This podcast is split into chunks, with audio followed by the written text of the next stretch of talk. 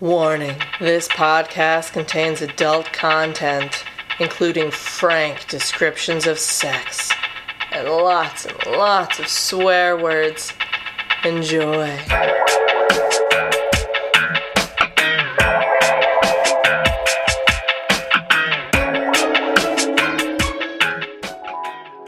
Neil. Yes. Neil. Yes. Oh, God, Neil. Yes. You and I read a book. Oh. Well, we read something. We read something, and um, we have to talk about it. Yeah, yeah, we do. We read My Antifa Lover, A Riot of the Heart, Steamy Romance Against Fascism by Jessica Stranger. And we gotta we gotta talk about it. We gotta like this. This uh, listeners, dear listeners, this is a special episode. This isn't even. We're not even calling it a quickie. It's We're not. We we are giving this the full weight it deserves. it's it's somewhere between a quickie and an extended hot and bothered. oh my gosh, But Neil I'm Neil, and I'm Claire. and this is FMK Lit. Where normally we read two romance novels, A straight one and a queer one. and then we play fuck, Mary kill with the characters. But today we just read one novella. And, And- we have so much to say. we have so much to say. Um, again, this book is called My Antifa Lover, A Riot of the Heart, Steamy Romance Against Fascism. There's two colons in that. There's two Yep, colons. yep, it's yep. it's crazy.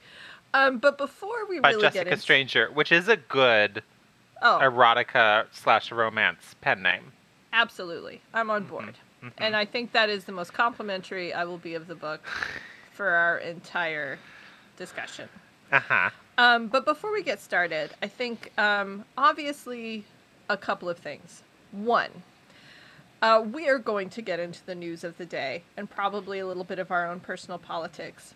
If you have come to this podcast as a safe haven from those sorts of things and those discussions, um, I, I guess I will say that you can, of course, skip this. But in all honesty, there come times in our lives where we should not shut out those things and we should think about them even in the absurd stupid way that my antifa lover has decided to present them to us. Um, so that is your warning and that is your fair warning. Um, but also because that we are taking on the political realm of antifa we have asked christine who has existed in uh, the sphere of political activism for a long time and who is uh, who has so many opinions and feelings and thoughts on this, but also is the voice of reason for Neil and I in so many ways. and is also the person who's at fault for us reading this book. It's true. yes, She sent us the link and was like, guys. yeah, It's like, and okay. and because of that, we have asked her to give us a maybe five minute summation about what is actually Antifa. What is the definition of Antifa? So, Antifa, and so I guess I should say I have always pronounced it Antifa, but I know that people pronounce it Antifa right now. So, I interchangeable, and if that annoys you throughout the course of the podcast, I'm very sorry about that. Um, so, but it just simply means that you, as a person, and your I, personal ideology is anti-fascist. So, I mean, a couple things as I was thinking about this is that, so first of all, we should really stop saying, we should stop abbreviating Antifa or Antifa, however you pronounce it, and actually start saying, I am anti fascist. And as often as we talk about what Antifa is and what it is and is not responsible for in the world and our current situation right now, I feel like we are not having a real conversation about what fascism actually is. So I think that to approach what it is to be against these things, let's talk about what fascism is really to start. So fascism as I've understood it, has always had kind of three main criteria. The first is that it is alt right, um, or extreme right, and in the states now we typically classify that as alt right because there is a very conservative, traditional, um, you know, right wing that we have here that you know is kind of really does fall along the fiscal conservative, you know, kind of. Um, political lines and now this is something much more extreme than that. And that's a universal thing across countries across the united states. It is this extreme right is one of the first characteristics of, fa- of fascism.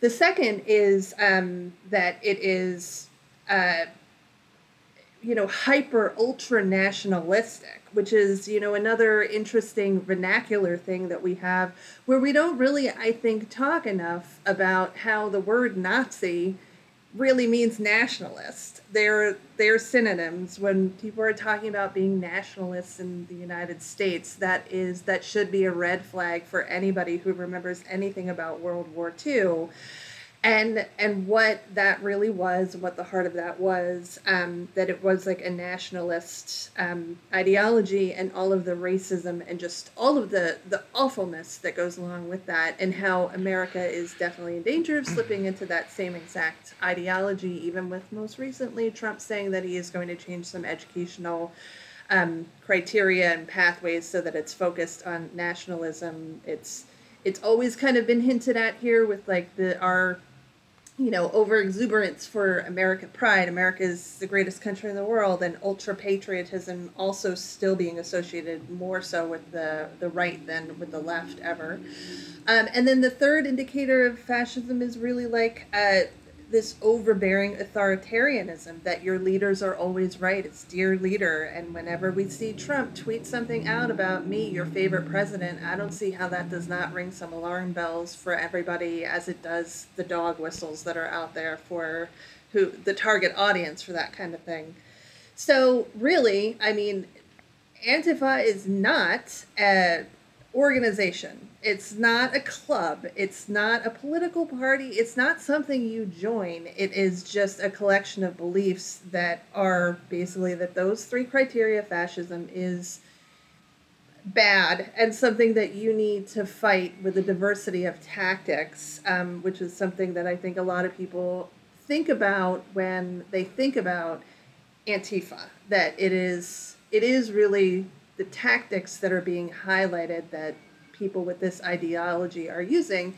And because it's not an organization without a leader, there is no agreement on what the best tactic is. And I think the other thing that I would like to say as a preface is that here in the States, and I think something that at least Europe was ahead of us on for a long time, is separating out the tactic from the ideology. And one of the tactics here that is synonymous in, in most media reporting, left and right, is that Antifa is the same thing as Black Bloc, and it is not. And Black Bloc is a tactic that a lot of people that are anti-fascist use, but it is certainly not a requirement. And you know, you may be opposed to that, and that is really a different sort of ideology. That when you encounter something like fascism, at all costs, you must stop it, and that is like that is really the Black Bloc refers to like a a block of people in, in all black. And like those are the pictures that you see. And you're you're seeing pictures of a tactic and not the actual philosophy because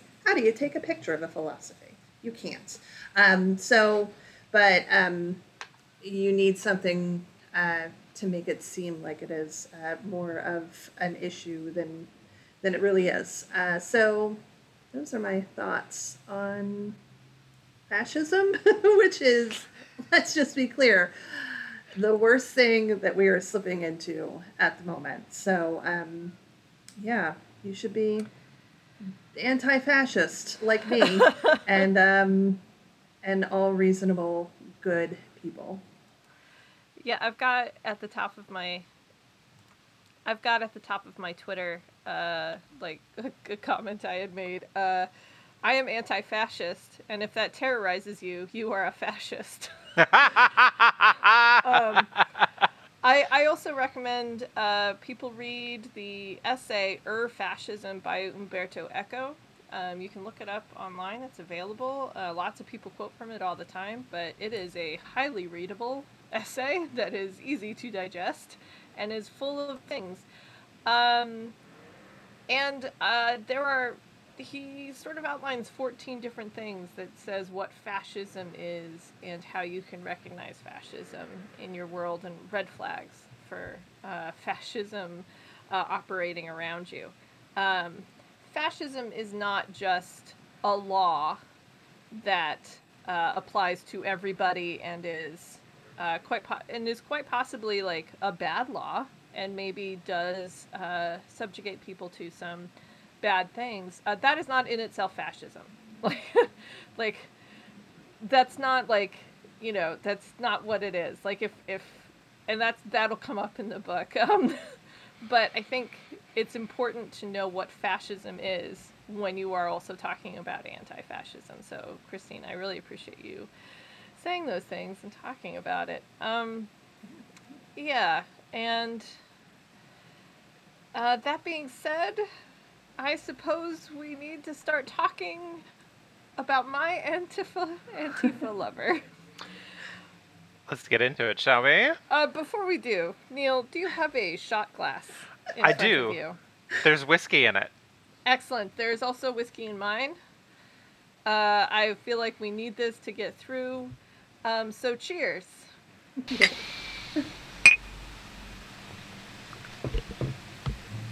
Mm-hmm, mm-hmm. Neil, Yeah. what does this book say it's about? My Antifa Lover. A Riot of the Heart. Steamy Romance Against Fascism by Jessica Stranger. A young congresswoman falls in love with a daring masked protester in Seattle, Washington. After encountering him at a nonviolent burning down of a federal building, she can't tell what is hotter, the fire or her feelings developing for him. That's what the book says. I also want to. I, I I'd like to pose a question. A non-violent burning down of the federal building? Yeah, I would say even the people who have burned down, um, say, police stations in any of the protests that are happening, I don't think any one of them would say that wasn't a violent action. No, but they would say it was a violent action towards a cause. so Claire, that's what the book says it's Uh-huh. about. What is this book actually about? Okay, none of all of that and none of that happens. Um, Can I start with one thing? yes. This book was written by someone who obviously does not speak English as a primary language. Uh huh. which I'm not going to hold against anyone other than like have a second set of eyes look at it. Like find someone that you Okay, trust no, who speaks the language to I think you are thinking that there's a human being behind this.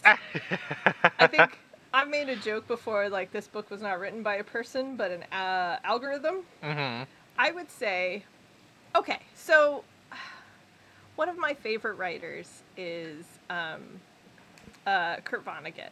And Kurt Mhm. Vonnegut is often expressed as being uh, the type of person, it's almost like his type of writing and narrative, it's almost as if an alien is explaining humanity and human culture back to humans hmm and it's this sort of outside perspective, and it's very lovely.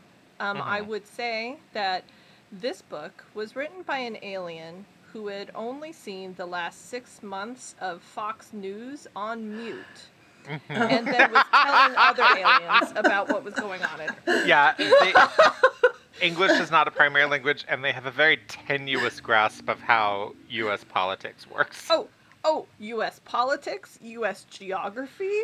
Um, You uh, like the funny thing was, and the big joke of this podcast is I made Christine explain what Antifa was at the top, when really we could have explained any number of things that this book seems to not understand. Uh, travel times, uh, driving cars, cell phones, any of these things. Where where capitals are? Pro- protests, um, yeah, any any. Oh, what what is Congress? What is any of these things? Could have easily have had to have been discussed. Well, you just have to go to to the Congress House. book. Oh my god. All right, but let's get started. This book opens Okay. up and it says very much at the top um, Alexandria's POV. And It is says so obviously it says that. yes. and it is so obviously um, an AOC fanfic placement. Like that's Oh. who this person is supposed to be in your mind is Yes. Alexandria Ocasio Cortez. Like that's who you're supposed It to says- be imagining. At the very top, in giant letters, chapter number one Alexandria's point of view. Ooh. It's just like, what? And Okay. anytime we see that in any of these books, we immediately expect the next chapter to be from the love interest point of view. A- am I incorrect in saying that, Neil? No, not at all. And um, when did we get the love interest point of view in this book? Like half of the way 80%. through? Oh, Eighty okay, percent. We sure. got it at eighty percent. This book also did an interesting thing that lots of other books we've read have done, which is like the first part of this book, the very first couple of paragraphs, is actually a fast forward to the near climax. So our It starts in media res. Our congresswoman is trapped in a burning building and she is her life is flashing before her eyes and she's like oh the mistakes i have made and i should be thinking about the family i love the job as a congresswoman that is important to me the country that i love and instead i am only thinking about the man chris who has Chris. become so important in my life I'm so excited to. I cannot wait to say that. I cannot wait, Neil. Neil. I cannot wait. But we are going to. Mm-hmm. So, And then it literally says flashback to two months ago. Ooh. Colon. Like it's not a new chapter. It's just like, okay, new paragraph, bold. Flashback to two months ago, colon. And then we progress with the rest of the story. and Neil, this is what I want. I want you to start reading from there. Christine, keep in mind Okay. that she is a congresswoman. Okay. That that is her job. Okay. Okay. Flashback to two months ago. This was it. The big day has finally come. Today was the hearing of new legislation in a Congress meeting. Everyone was going to be there, and some new members were also joining who just got elected this year. I just hope everything goes well and there's no bad blood between anyone at the end of the meeting. Peter, Jackson, Michael, and all the other fellow members were going to be there. A new bill was going to be passed today, which has been under discussion for the past month. A new law was going to be passed, which was undertaking the issues of the divorce rate increasing day by day in America. Hopefully, this step helps in decreasing the rates of divorce and helping the upcoming generations from a, form a better life. The divorce rates were increasing up to 80%, and this was nowhere a reliable source anymore for a safe and secure relationship. Anyways, I shrugged off all the thoughts in my brain and went into the meeting room after smoothing out my black skirt and sliding my hair down my face. Let this be a quick and easy meeting. Dot dot dot. You've got to read that next What? sentence. You've got to read. What? And You've got to read the next sentence. You have Okay. to read. Go back and read. Go back and read. Let this be a quick and easy meeting. let this be a quick and easy meeting. Dot dot dot. The meeting went well. After, After 57 minutes of talking and declaring new ideas and topics, the meeting finally came to an end. Everything went okay, and new legislation was approved which will enforce in decreasing the rates of the growing divorces in America. I okay. I think Did- Neil. Good job. No, Did can I they read just- this next? Oh yeah, yeah, yeah. Go the ahead. next go ahead. okay so the divorces which were mostly made by the husbands in the relationship as per research and so the new law enforced the husband to pay $1 million to his wife if he wants to divorce her that's the bill that just passed That's well. That's the bill that just passed in the House. Eh, okay okay so What was this Congress meeting about? Oh No. Uh, okay. Were they debating it or voting on it? How were they voting on a, a something that's already a so law? here's the thing too But they yada yada over that part. Was it really a dot dot dot ellipses? It- yes. They it was a dot dot dot new yes. paragraph Okay. so here's All the, the, thing so- lawmaking. Let's just skip that. So we we know it's about a congresswoman named Alexandria. So it's like, oh, it's AOC, obvi. But then, like, maybe a third of the way through, it's like, oh, this is in Seattle. Is she in the House of Representatives for the state of Washington? Also, the capital of Washington is not Seattle. Why? Why? What is happening? Yeah. So Yeah, it doesn't it's- say federal, state. I don't. I'm assuming state because she she's from Nashville, but she had to move to Seattle for her job as a congresswoman. Oh, but this is great. This is amazing. So Oh. she had to move to Seattle for her job Mhm. as a congresswoman, hmm uh, which it does seem to be for the United States and not just Seattle. It just happened, it's just all in Seattle. But here's the thing to calm herself down, what she likes to do is take a quick drive, only 22 minutes, over Oh, no. to where her childhood Oh no. school was, so she could go to the woods behind it, which again is supposed to be in Nashville. So, is she in Washington, Seattle, or near Nashville? Unfucking known.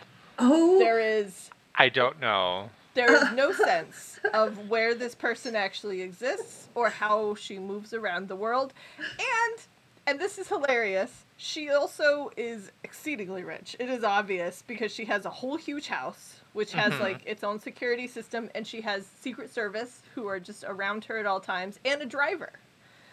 Um, which if anybody has ever met somebody who is elected as a representative to the House of Representatives knows you ain't got any of that shit. You might be sleeping in your office Yeah. because you can't afford a house or even a modest apartment in Washington D.C. right. Which is why I thought it was I don't. Honestly, I have absolutely No, no, idea. and and it was in Seattle. It was placed in Seattle, and in large part because it's Antifa, and that's what this is supposed to be about. But I will say, so this book, in addition to have been written by an alien who was just watching Fox News on mute for six months, um, also just found and replaced things. Oh. So Mhm, mhm. um, this was written previous to our current circumstances, and then find and replace was used. But I will also say the word or the shortened word Antifa or fascism is actually not in this book at all. It never says any of those things. Yeah. Oh. It doesn't even say which party Alexandria belongs to. Yep. Because there's a point where she's like, "Oh yeah, I'm here. We've passed this bill. Good for us." I'm like, I, I, I'm, I don't know. Like, and in my head, it's like, is she Republican because the book wants her to be Republican to learn the error of her ways through her Antifa boyfriend, or because it's a, based on Alexandria Ocasio Cortez? Is she a Democrat? But like, Democrats aren't gonna impose a million dollar fine for men who want to divorce their wives. Well, I don't know. I think that that's a Republican trope. Oh, like that's that's a real incel kind of thing where it's like, oh, yeah, that's that's the only reason women get married is And so now that they can hit. divorce. Yeah. you have now hit on exactly what this book is secretly. Oh, okay. um, because our protester, and we're just going to call him a protester now because he is not anti fascist in the least, our protester is a men's rights activist. there you go. Can we? Can we? Can we? Okay, so she I apologize for this book. she she she first sees him when she's out on the steps of the Congress House, Or somewhere. uh, giving a press conference about this legislation that they just passed, and she meets eyes with this protester who has these like sparkling blue eyes, and oh my god! And then later, when she goes for a drive to her old high school and goes out to the forest behind it, which would mean Seattle. I don't know if there are a lot of forests in Nashville. Um, she comes across him like he also goes by this lake to like hang out, and so she gets to meet him. His name, his boy. name is Corner. Corner Smith. Corner. Corner Smith. what? Like what's in a room or on your book or a square corner. His name is Corner. corner? Corner. I'm. I mean. Uh, What would you do if an attractive man came up to you and was like, "Oh hi, nice to meet you. My name's Corner." And so after I was like, after I got over being so overwhelmed, where it seems like, wow, you seem to really hate women. like after that, and then they told me their name was Corner. I would think they had some sort of like injury and see if they to me, if someone came up to me and was like, "Hi, my name is Corner," I would feel like I was on the set of a children's TV show, Yeah. a la the Teletubbies or something. Just like, or that they had crazy rich parents that like like Kanye kind of where they were just like, oh, we're gonna name him Book, and it's my like, name oh, is I was Corner, and I'm saving here that to for a teach you girl. about shapes. like, what is happening? I'll But I definitely do- say it. It feels like the type of name when I was in middle school would have given somebody who was fictional because I wanted it to be like a cool, crazy name, Mhm. and then have someone read it and go like the corner of a room, and I'd go, "Oh, right, that is what that word means." Yeah, like I see now where that is coming from, and I should not name a character after the after a part of a, the corner. I'm reminded of our dear friend Hazard. oh, And I'm like, well, at least that's kind of a cool name. It's like, it's it's definitely more evocative than corner, and it's also like, does this person just not know how to spell Connor? well, that was I was wondering if it was either a search and replace or they if English is not their first language and they used a thesaurus, and then I was like, what are some synonyms for corner that could have been the original name where they were like, I don't want that. And I was like, angle. I was like, is that a they word? meant to name him Angel. yeah, and, then it looked was up, angle, and it went angle, and then they got to corner. yeah. or like his name was meant to be like Joiner, or like I don't. Or oh, or they were like, I want somebody who's edgy. And like, what's a synonym for Ah! edge? Corner. Like, hey, hello thesaurus, help me find names for characters in another language. How much are you willing to bet that the original name of the guy was Edge, and someone was like, "You can't name your character Edge in English, and here's why." Well, I would bet you a million synonyms. dollars if I were married. if we were, if we were getting a divorce, yes. I want it to be edgy. What's a synonym for edgy? Corner. Ah! Great. So they Girl. passed this bill in the House because it is going on to the Senate next. Like that is something that happens. Like it has to go on to the Senate after it's in the House, which is correct. Um, but so then they go out to the steps or wherever to talk about this, and there's a whole shit ton of protesters out there who are men who are like, "This law is unbelievable," and I'm like, "Yeah, I I agree. This law is insane. It makes no sense." because it's it's also based uh, through the through Alexandria's internal monologue. The idea behind it is that men don't commit to relationships, so when they get married, th- it doesn't mean as much to them because they feel that they can just leave. So the point of this law is to force men to think about whether or not they're going to commit to anything. But in my mind, it's like if you think that men have commitment issues, this is just going to add to that. Like nobody's Yeah. getting married anymore, Well, and when I first except for read- lesbians. Right. When I first read this, uh, when I first read that, I thought, okay, this was written by a middle schooler whose parents are getting divorced and Oh. her dad is leaving. Oh, And that's oh, why she's oh. sad. But then as the book oh. progressed, I was like, oh, no, no, no. This was written by a man, and this is what he thinks feminism is. and so he thinks a feminist is somebody who wants, who thinks all men are shit, and all men just want to leave marriages and relationships, and they're angry at them, and so want to charge them a million dollars. But then the strongest proponent of this bill is a man. Yes. We find out. Well, also, there's a point where she. Okay, okay. So we find out over the course of this narrative that Alexandria doesn't believe in this bill, and she never had a chance to say anything. And I was like, "Bitch, you get to vote. Like that's how laws get passed, and and you vote. That's what Isn't that happens." what that meeting was about? That they. Uh, um. So it's it. Yeah, it's just like. Well, and right at the top at that press conference, uh, she says in her mind, like, I've never been around a crowd this big. And I'm like, you ran for office. Yeah. Surely you have. Once. Also, you've lived in Nashville and Seattle. Do you not go outside? Have you never been to a concert in your life? Like, what is happening? Don't tell me you grew up in Nashville and never went to a concert.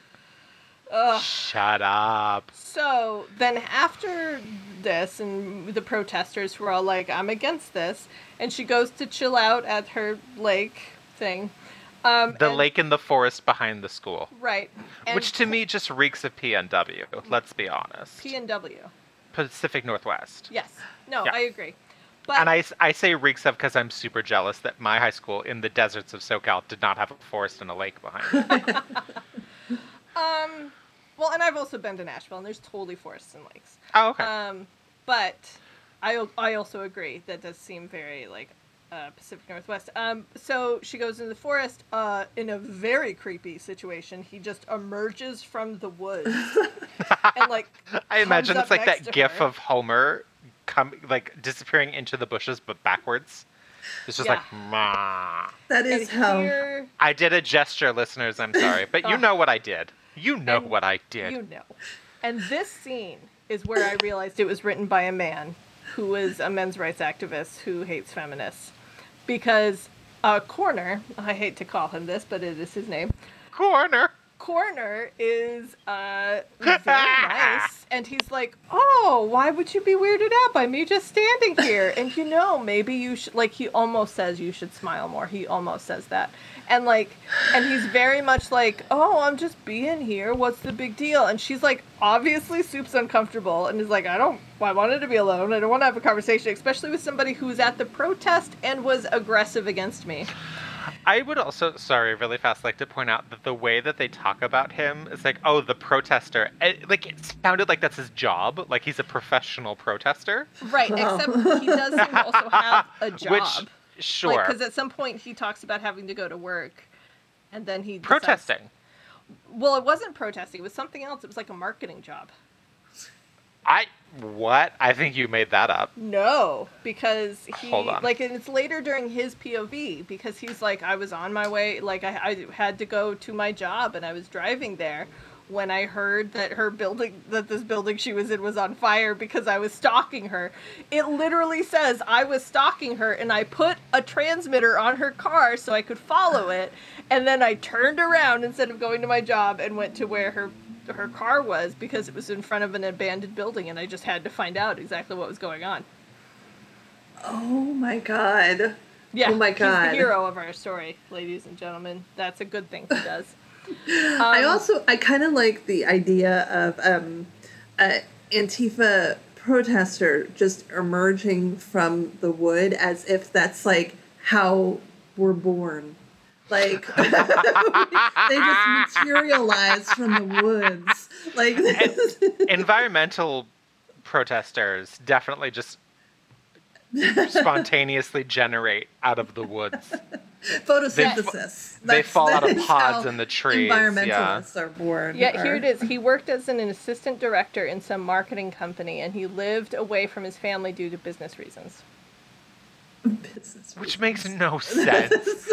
I'm an adult who lives away from my family because of business, business reasons. reasons. I've yet to come upon, and well, and she often refers to her Congress position as business reasons. It's her business to be a congresswoman at the Congress House. At the Congress meetings. For the Congress meetings! meetings. There's also a point when we realize that she actually isn't supportive of this bill and didn't have a chance to say anything about it because she didn't want to go against another guy, Wilbur. Uh, That's his last name. First, whatever. Doesn't matter. Yeah. Um, she's like, oh, It's and if it, it's going to the Senate, and if it passes in the Senate, then there's nothing anyone can do about it. I'm like, no. Do you not know about veto power? E- it, whether this is on the federal or state level, somebody has veto power. Right. Like, and here's what? where a big question comes in Who's the president? And is there one? Because it is never brought up. And also, are we dealing with a president or a state governor? Because we don't know if she's a federal representative or a state representative. Right. I would. Is it possible in this world though that the the capital of the United States is actually Seattle? I would like to um, bring up. Oh no, where did it go? Okay.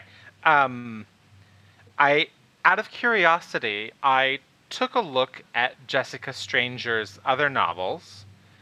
One oh, of them, Oh, I was gonna. Yes. yeah, one of them is My Unexpected Daddy, colon, more than chance would bring this naughty girl to her perfect daddy. And I'm like, oh, yeah, typical of, of romance. And then the other one is Not My President, But My Lover, colon, who could possibly hashtag resist a sordid Oh. love affair with President Donald Trump. Oh, And then here's Oh. the here's the cover. Here's the cover. oh, oh. Listeners, it is No. a drawing of a woman and someone uh, and a man who looks like he could be a, a- like a A Trump Trump impersonator. impersonator on like a public access TV show, walking hand in hand barefoot on the beach. Oh which my god. Uh, two things President Trump himself would never do. No, I feel like if the sand or if the if the wave came, he would just dissipate. I don't think I've ever seen him on a beach I don't think he goes outside. well, he golfs. golfing. Eh. But yeah. Eh. Yeah, I go But even he drives to- around in that car, so you can't drive those little carts on the beach. so that's what we're dealing with right now. Like, apparently, I don't. And again, we might need to read the book "Not My President, But My Lover: A Love Affair with Donald Trump," who could resist hashtag resist whatever, whatever. So here's the thing that I really don't resist. understand is that it seems like because the ti- the second subtitle of this book is a novel against fa- or a romance against fascism, whatever. Like this this writer is against fascism and seems to be politically liberal and that they're they're against Trump, but also like what is No. happening? No, what is happening? I would 100% say they are not against Trump at all. That they very much want to make fun of the movement. They want to make fun of any movement that's against Trump, and they believe that feminism is fascism. Right, but at the same time, like, so yes, Corner, uh, is like he's. Even though it is fair to protest a law that fines men a million dollars for wanting to, to get a divorce, it seems like he's a men's right activist. But then also the title calls him Antifa. Again, they believe that feminism is fascism. Okay, but Whoever the writer is believes that. okay. Mm-hmm. I can't make heads or tails of any of this, to be perfectly frank. Um, I, no, I think I you were think I'm using, I'm trying to be rational about this. Yeah, And that you- is unfair to this writer and this novella. Um, no, I uh, uh, there is no fairness we have to give to this writer. Like this was um, this was a money grab, like a uh, a like naked money grab. Like they had already written this book that had like some titillating things that was fun, that was very men's rightsy, that was Nothing about this is in their thing titillating, Claire. not to me. And then like they're like, oh, how could I, how could I sell this? And it's like, oh, just slap this my Antifa lover on it, and it doesn't have to do with anything that's inside the book. I mean, that's how we found the book. That's how Christine sent it to us, and that's how That's I've how- seen it on Twitter. Like, look at this crazy ass thing that exists. That's how Christine tricked us into spending money on this. That's, uh, yeah. I mean, that is totally my thing. Is Are you a men's stuff. rights act- activist? Deep down, Deep yeah, down. d- it's my dark secret. Christine supports two th- only two things: men's rights and capitalism. yeah. if I've learned anything about Christine over our years of getting to know each other, it is those two things. Um, I feel that could be said of both you and I, Claire. Yes, we absolutely. support the only two things we support in life are men's rights and capitalism. right? Yes. As artists, we support capitalism. Capitalism's the worst. Oh my god. The absolute worst.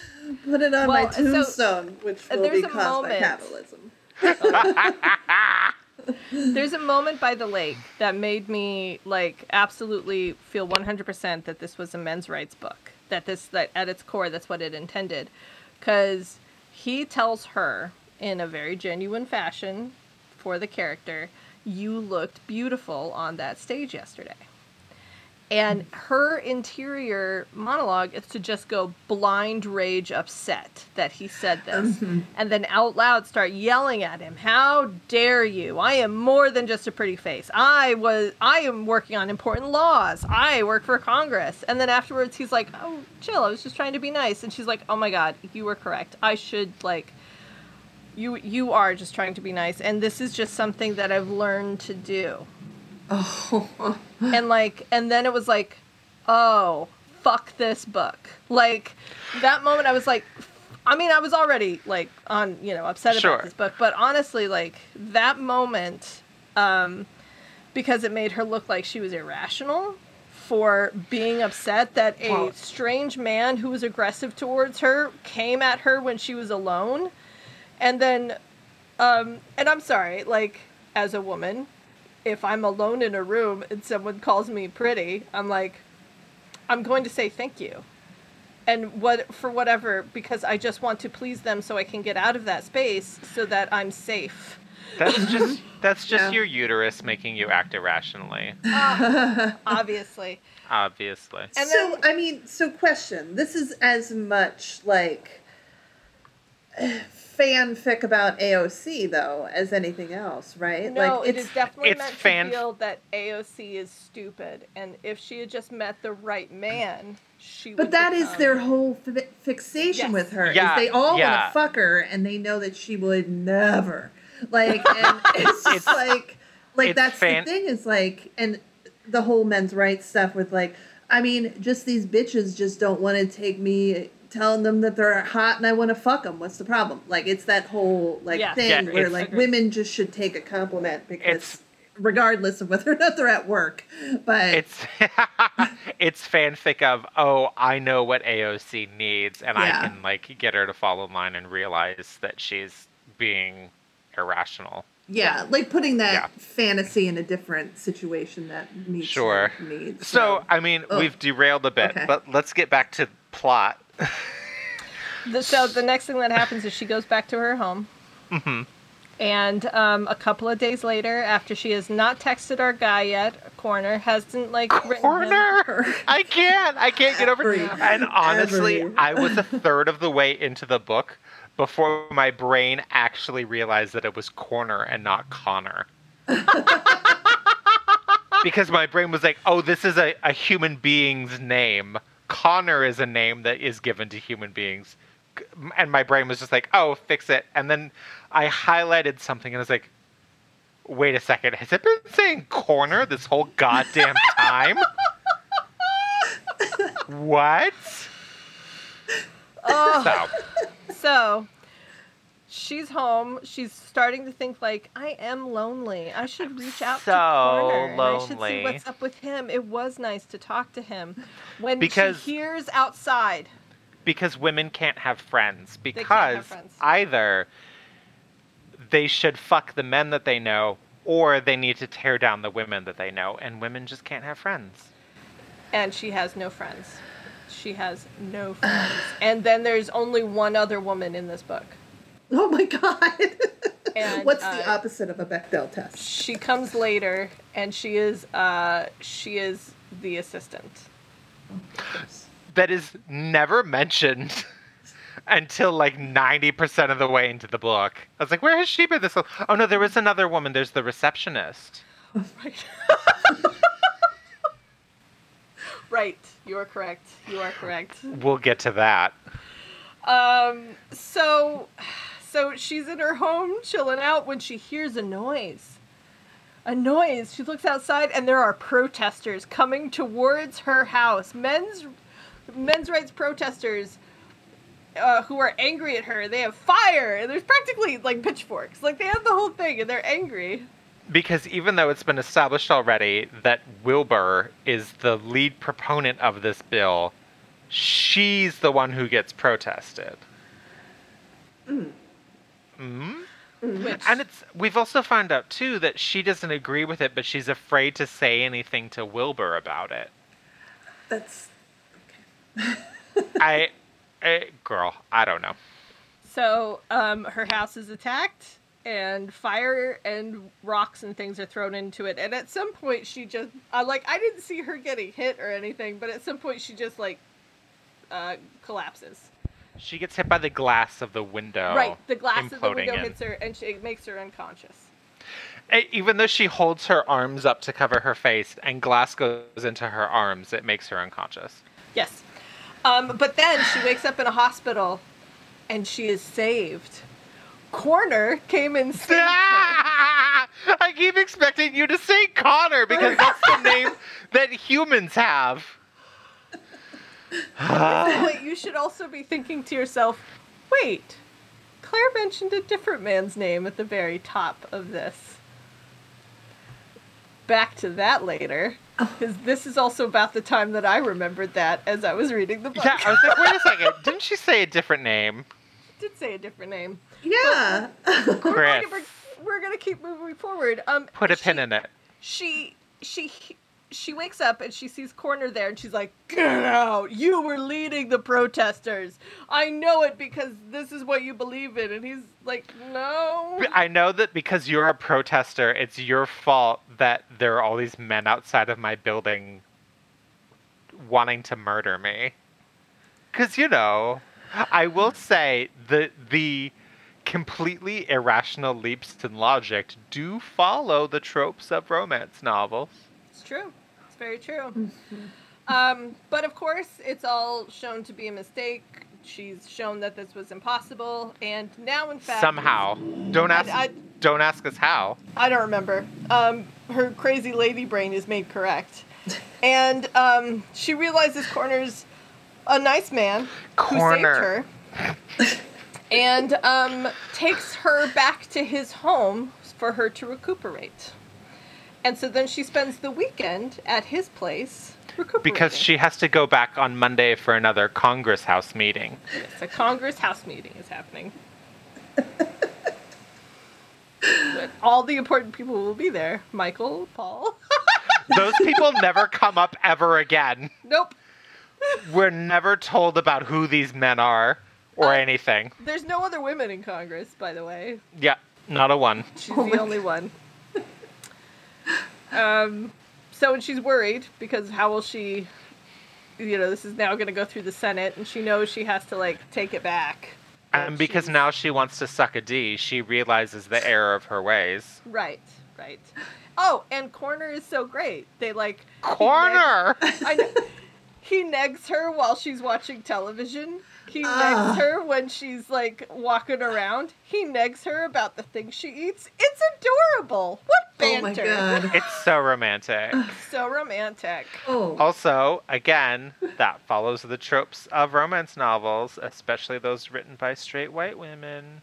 I'm not disagreeing. I will also say, even though straight white women don't know the difference between banter and negging, and this is Yeah, yeah. This this is I, I bring this up to say that all of it is a symptom of the problem. yes, agreed, agreed. And um, but then she goes back to the Congress House meeting. Um, Congress House. I just what? uh, and Uh. and there she's like, "Oh, I'm gonna go talk to Wilbur about a thing." She's nervous because she's a lady, and so then she goes to talk. Oh, but he's already having a vocal argument with somebody. It is very loud and upsetting, and they're like, "Oh, you and that girl, I'll teach you all something." Who knows? It's it's awkward. Whatever's being said that gives us no information, and then Corner walks out of the room. That he knows Wilbur the head of the house, unknown. And she goes in and finds out no, that dude's name is Chris, and he is Mr. Wilbur's son. Corner, Corner. Smith was a name he gave himself. Because it's edgy. It was his cover name. It was his edgy protester cover name. They're never Okay. gonna know that this is a fake name. That's that. Is that what you're telling me? He said the logic. They're never gonna And figure then- it out. So then, um, Alexandria goes to meet with Wilbur, and he's just like, "How dare you meet you date my lying son?" Blah blah blah. Like it's so bizarre. It also becomes immediately confusing. Exactly, like there there's a later moment where you think, wait a minute, Wilbur set up the bill purposefully to get protesters to attack Alexandria? Who knows? Maybe. Bold strategy. because when so so then Alexandria gets a call from her uh, assistant secretary who's like, "Oh hey, uh, you have a meeting on Saturday tomorrow. Go there, please. Here's the address." And All it's like, of Congress is going to meet at this abandoned warehouse. yeah. So the the assistant's voice is weird, and then Oh my god. she sh- she shows up in an abandoned warehouse and is like, "This doesn't feel right. I guess I should go inside now." And then there's a res- Obviously, Congress is having its very important meeting at this abandoned warehouse. and then she walks in and there's a receptionist is like, "Oh, go right upstairs." It's just like, okay. And then she goes upstairs, and then she gets thrown into like locked into a room, and then the building gets set on fire. Mm-hmm. And then Corner is able to rescue her because he put a tracker on her car. And hadn't heard from her in a while, and so he wanted to see where she was and was like, Why is she at this abandoned warehouse? I know, I have a penis, so obviously I know what's best. I'm going to go to this warehouse. And then he rescued her from the fire, and then it turns out that Wilbur staged it. I, I honestly have no idea why he was trying to kill her No, I don't. because know I don't think she actually got around to telling him that she didn't support the bill. Which then was already a also- law, right? Like Right, and then also Congresswoman dies in fire locked in a room in an abandoned warehouse. Guess we'll just leave that. Nobody's going to investigate that. but it's time Yeah, for that. I Like what? And, And then and then the thing that really gets me, so she and Corner, now Chris, end up getting married. Turns out his mom is super nice and they all get along, but she still doesn't get along with the dad. And it says it as if he's not in prison. Well, no, yeah, he he just had to like he had to leave his. He got job as a fired. He got fired from his That- job it as a does- it says congressman. Fired. He got fired as his job. That was it. That was his punishment. And then he didn't have to go to prison, so she still had to see him at like family gatherings. So like every Thanksgiving, oh yeah, there's the guy who tried to murder me. How's it going, father-in-law? Oh, okay.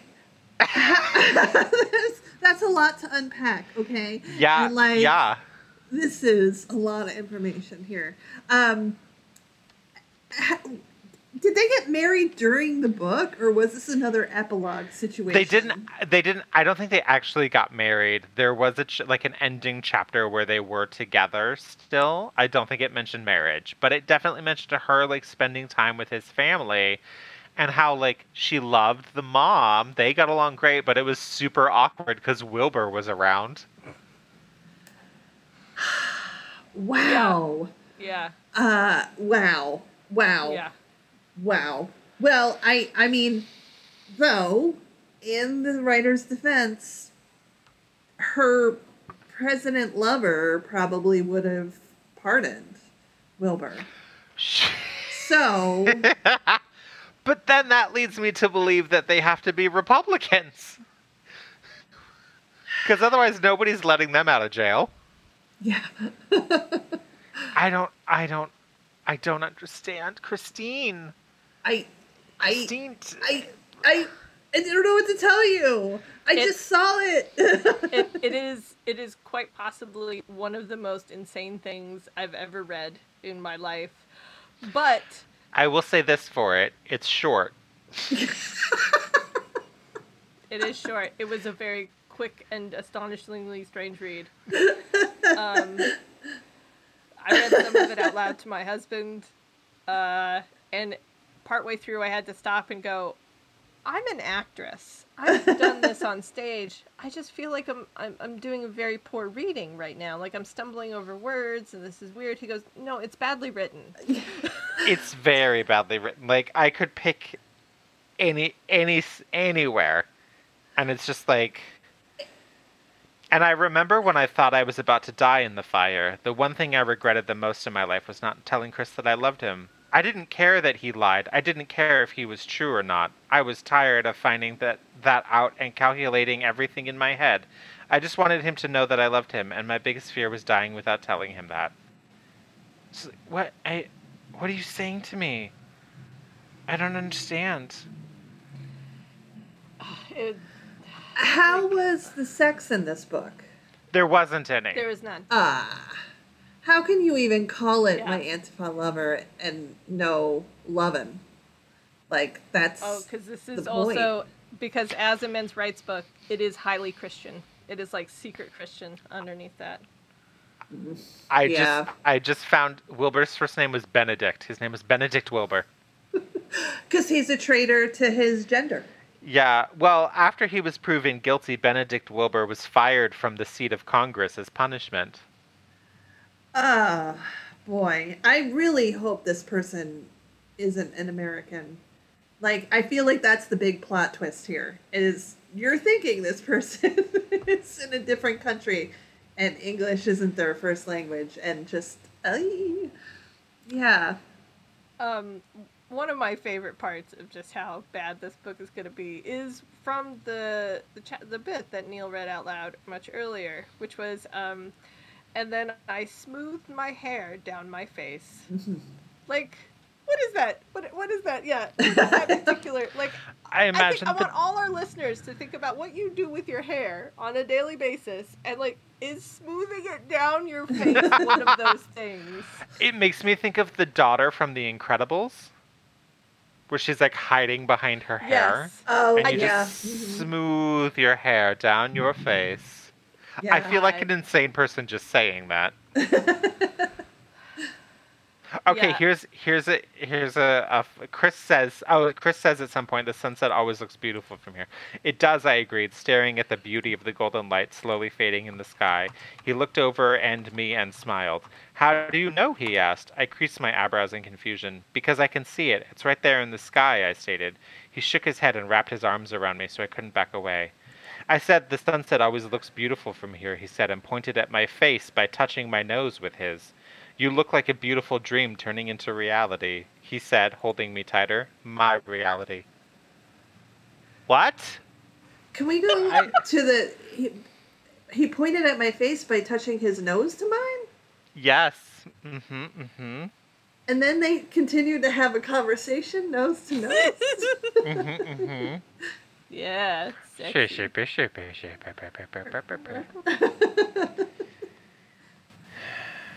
It's like I, uh, I don't understand anything that happened. Um, Ever. following Neil's assumption that this was written by um, somebody who is not American, and uh, the idea that it's quite possible, like, you know, one of our conspiracy truth true story, you know, concerns is how much QAnon. is Russia, how much is Russia really involved in our election and thought process. And um, to that end, uh, there's really only one news item I have seen on this particular book, and that is uh, by RT, which is, of course, a Russian news organization. Wonderful. And I think I want to read this to you. oh, please. My Antifa Lover, steamy leftist novel about Congresswoman Alexandria falling in love with a rioter, leaves readers in disbelief. A romantic novel called My Antifa Lover invokes left wing militancy in a story about a young congresswoman falling for a rioter. The zeitgeist filled title has turned a few heads online. Some can't even believe it exists. As brevity is known to be the soul of wit, this peculiar novel, written by Jessica Stranger, is just 59 pages long. However, my Antifa lover may be compensating for this by having two whole subtitles on the cover. Uh, the poetic A Riot of the Heart and the thought provoking Steamy Romance Against Fascism. The main hero, a liberal congresswoman, who incidentally shares the first name with Alexandria Ocasio Cortez. We don't know that she's liberal. It doesn't say that in the book. Doesn't say. It doesn't say. There's no political affiliations really in this. um, falls in love with a daring masked protester in Seattle, Washington. The male lead is supposedly part of Antifa, a loose coalition of left wingers who sometimes employ violent protest tactics against groups they deem quote unquote fascist.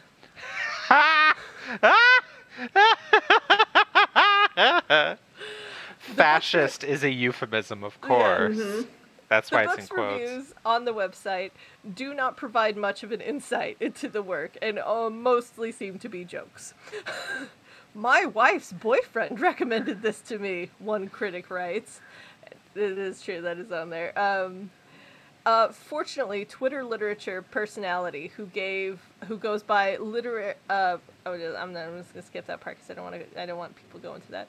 Uh, did a deep dive into the book's story, even making a read along thread, and gave the novel a pretty serious and harsh review, saying it's not great and is written as clean as an evangelical romance. I love that it's so harsh. They said it's not great. It's not great. Um, so I appreciate that, like, RT seems to be saying, like, no, no, no, it's definitely from the left wingers, and even they can't take it seriously. And they're like, well, it's not really. what is this? what is anything? um, yeah, if anything, one thing that crossed my mind is that it does seem to be like, I'm going to be the Republican version of Chuck Tingle. Um, and honestly, I would take a Chuck Tingle book over this, um, and will, uh, all the times, like, like, uh, this was this was insanity. This like it, I did what? So I feel like if there were a Chuck Tingle version of a book like this, Chuck Tingle knows how Congress works and would make them all dinosaurs. yes. Yes. Whereas like this writer is just like, oh, I don't know. I, I know. I know there's a thing called a Senate, and I know there's a thing called a Congress House. So let's just put people there. It's in Seattle because that's where Antifa uh, is. I- Which makes me wonder, what do they think the president does in the pres in the president is my lever book? Like, he doesn't. He plays golf. in this book. Wow. Do we think that Chuck Tingle knows about this? Should we tell them? I hope they know because it seems like they could knock this out like in a weekend. yeah. Like, and there would actually be sex in it. Like, just like um, pounded to the butt my by my Antifa lover because I also am against fascism. I mean, I will definitely gabbled say my brains Chuck out. I mean, there's a lot of a lot of potential there. Chuck Tingle has uh, bigger, more important fish to fry in the J.K. Rowling situation. She needs to sit the fuck down. Jesus Christ. Oh, uh, it is like I think we had talked about when this had all first started going down. Uh, we had talked about things like um, why is she doing research? Like she keeps saying she's doing this quote unquote research. Why is she doing the research even? And then come to find out it's because she's writing a murder mystery where sh- where one of the characters is the way J.K. Rowling believes a a trans woman is and oh how horrific that she that's why and and then in fact like many of her characters in that particular murder mystery series are that way and these hor- horrible like old tropes and it's like oh no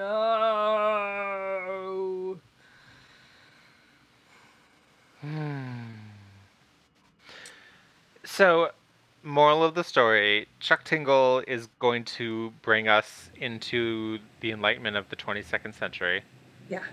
And Jessica Stranger is a, a Russian algorithm?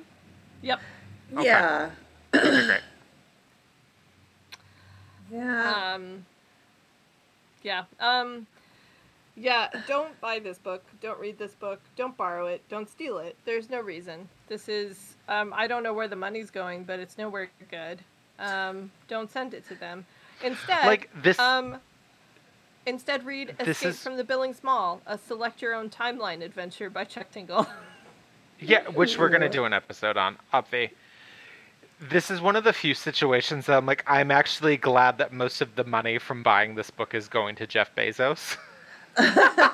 like, I'd rather, I'd rather Jeff Bezos have this money than whoever wrote this book.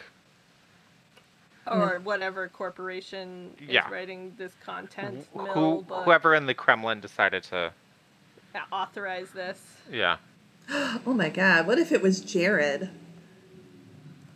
I bet this would get Jared off. I bet this book would get Yeah. Mhm. so few Yeah. things do except, you know, being horrific. Yeah. yeah. Okay, well, that was this book. That w- that was this book. What should we call this type of uh, episode? We suffered on your behalf. Yeah, yeah, yeah, yeah. we should be canonized for this. I like to be canonized in the gay church. Thank you. I just want to be blown out of a cannon. yes, yes, yes. Let's do it. Uh, Okay, let's well- let's be done. let's be done. But uh, I think first and foremost, I would like to thank Christine because this is as horrific as this was. This was a, genuinely a lot of fun. Yay. Thanks, This- this Christine. part. well, It was so nice having you on mic with us too. yeah. It was This was fun. I I hope the book lived up to all of your expectations for it. and then some. I had no idea that AOC was a prominent character in it. I had none. Yeah. I, I don't know if the writer knows what AOC does for a living. right. Clearly not. I like to think that if Chuck Tingle wrote a book about AOC, it would be her like saving the world from some horrible monster that wants to like keep people from falling in love. Yeah. yeah. Yeah. hmm Yeah. Yeah. Chuck Tingle, please save us. and AOC, please save us. Yeah. Yeah. Ugh. Yeah. AOC Well- just goes like undercover as a bartender again, where she's like secretly saving the world and Great. terrible hookups in bars and Saving the world one terrible hookup at a time. yes. you know, if that were a thing I'd be doing, it might it might give me meaning, but here we are. yeah. Um, yeah. Um, there's no fuck Mary kill to this because we're just Nope. gonna kill everything. Yeah. Uh, there's this is this is the end. Um, thank you, Neil. Thank you, Claire. This I love you so much. Thank you, Whiskey, Thank you, whiskey. for helping us get through this. Yes. Thank you, Um, actual feminists. Thank, thank- you, actual ant- anti-fascists. Yeah. Thank you, actual liberal Congress people. Yeah. Um, and Center Congress people. Because at least y'all, like, think about things first. Ugh. wow. Yeah. Uh, all right. All right. Let's so just much love. let's just keep fucking. bro, bro, bro. no. Go read a copy of the Constitution. Yes, please. yeah. Please Yeah. do Do, it. Do it. And take in all the parts that are still bad. and remember, it's a living document that we are Uh-huh. supposed to be changing. Yeah. and anyway, we love you all. Please stay safe during these times. And we will see you very soon for another episode of FMK Lit.